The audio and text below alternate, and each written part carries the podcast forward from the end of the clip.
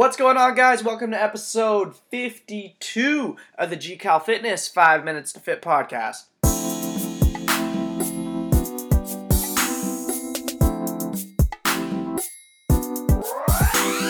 What's up, everybody? Gabe here with the GCal Fitness 5 Minutes to Fit podcast. You are listening to episode 52, which today we're going to be talking about training injured. Okay, so let me preface everything I'm saying with if you get an injury, no matter what kind of injury, and you feel like this is something that I do need to go to a doctor for or need to get checked out or whatever it is, go listen to that. Go listen to those people. Go do your thing. Go get it checked up. Do not let me be the voice of reason for whether or not you should go to the doctor or have something checked out. All I'm doing with this episode is trying to give you guys a little bit of insight as to how I handle injuries in training. And I'm actually going to speak from two different perspectives. I'm going to speak from the perspective of a fitness enthusiast, which I'm assuming most of you are. Most of my listeners are people who go to the gym, who are trying to look good, feel good, get stronger, build some muscle, lose some weight, whatever it is. And then I'm also going to speak to you guys from the perspective of a martial artist, which those of you who follow me well know that I practice martial arts on a regular basis. It's a huge, huge part of my life, and I want to talk about how I deal with injuries for that as well. So, for the martial arts one, it's pretty simple. If it's not something pretty bad, the chance of me taking time off for it is slim to none. Now, I'm not saying that I'm not going to take off of some training, but I'm saying I usually will alter my training. I'll usually alter a bunch of stuff before I go take time off. So here are some red flags where I will automatically take time off for both, for fitness and for martial arts or whatever. If I'm sick, if I'm sick, like I honestly am right now, uh, those of you guys that know, I, I took today off work. I stayed home and recorded these podcasts. This one and the last two, I think. Yeah. So if I'm sick, coughing, runny nose, all that fun stuff, then I am not training. I'm not training martial arts. I'm not training. I'm not lifting. I'm not doing anything. I'm staying home. I'm getting my rest and I'm recovering.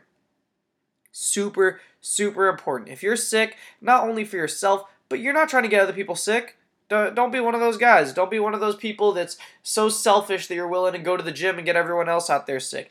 That is not a good thing to do. Please stay yourself at home. Now, aside from sickness, if I have an infection or a skin infection or something like that, that is something that is a reality for martial artists, a little bit more so than fitness people, but like if you do Brazilian Jiu Jitsu or wrestling or, you know, even kickboxing and stuff like I do, then if you have a skin infection, then you know you can't be anywhere on the mat. You know you can't be sweating. You know that you, you can't be interacting with people like that because you absolutely are going to spread it. So, although these happen few and far between, I have in my life before had a staph infection or had, you know, whatever staying off the mat is the best thing you can do. It'll clear up in a few weeks, and that way you won't be getting other people sick and you won't be causing yourself complications by getting on the mat and training. Also, if you if you break something, if you break something, I mean, knock on wood, I haven't dealt with that too much, but if you break something bad, then don't work out. Obviously, don't don't don't do anything. Let that let that heal up, and then eventually, as time passes with physical therapy, or if it's you know just a small thing, then you'll probably be able to get moving in general.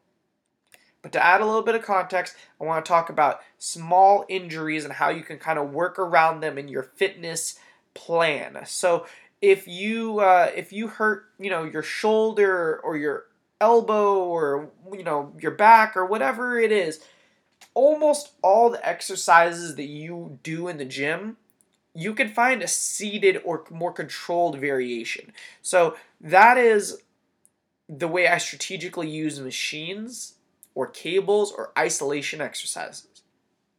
So for example, if you, you know, if you work out on a regular basis, let's say you've been trying to, you know, do some basic stuff like build some lean muscle and burn a little bit of fat.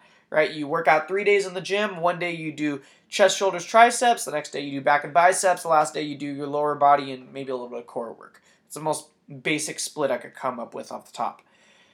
Now, if you train like that, and let's say you, you know, you hurt your elbow, you're like, oh man, how, how am I gonna how am I gonna work out with a hurt elbow or hurt shoulder or something like that? What I would challenge you to do is I would say to unless again it's bad enough that you need to go to a doctor or something like that, I would challenge you to go look up some mobility exercises. Go look up some foam rolling techniques and go look up some overall drills that you could do around that body part where you're not causing yourself pain. I think a big north star for all of you that are working out on a regular basis is always keep in mind, I tell this to all my clients, there is a substitute for everything. For every exercise, for every movement, I can always swap something out or change something. So if something is hurting you, never, ever, ever in the gym work through pain. Soreness, uh, tightness, burning sensations, uh, you know, your lungs being dead tired, all that stuff, that's different. You can and should work through those plateaus. However, pain is not something you should work through. If you're doing a push up and that pain that you had in your elbow earlier in the day at work is flaring up and you're trying to do these push ups and your elbow is hurting so bad, stop. Okay? You were just trying to work your chest, shoulders, and triceps. Maybe you could do some chest flies instead. Some dumbbell lateral raises. Hell, some mobility work with a band, hang it over the top and do some shoulder dislocates. different kind of things like that. Be creative with yourself. Look up mobility drills. Those kind of things can really, really help improve your overall athleticism. It can give you a huge benefit in the gym, and it is not taxing that injury that you have. So, that is just a little bit of an idea on training injured. You know, also something that I recommend everybody if you're training injured, whatever it is that, you know, let's say again, sticking with my example, you bumped up your elbow or whatever, your shoulder, after the training session, ice. Ice it, bring that inflammation down. Really take care of it. Rest as much as possible whenever you can. But if you really need to be in the gym, you know you want to make those gains and the injury isn't that bad. Like I said, try out some mobility drills, try out some stretching, some yoga, some some uh, foam rolling, different kinds of techniques that'll release and work that area that you were trying to work on your normal gym day. So I wanted to kind of give a little bit of an example here. I know I, I did with the elbow and stuff, but this is going to relate a little bit more for me. I had a client and she uh, she was working out on a regular basis trying to build muscle and, and burn some fat and she uh, she hurt her ankle, and she was not able to really squat very low because the tightness in the ankle. Lunges really hurt her. Honestly, almost all lower body exercises really hurt her. So what we ended up doing is something completely different from what I normally do in my programs. In my programs, I'm big on uh, strength training and body weight training and functional training and moving around, not really sitting around. But instead, what we did was we used machines.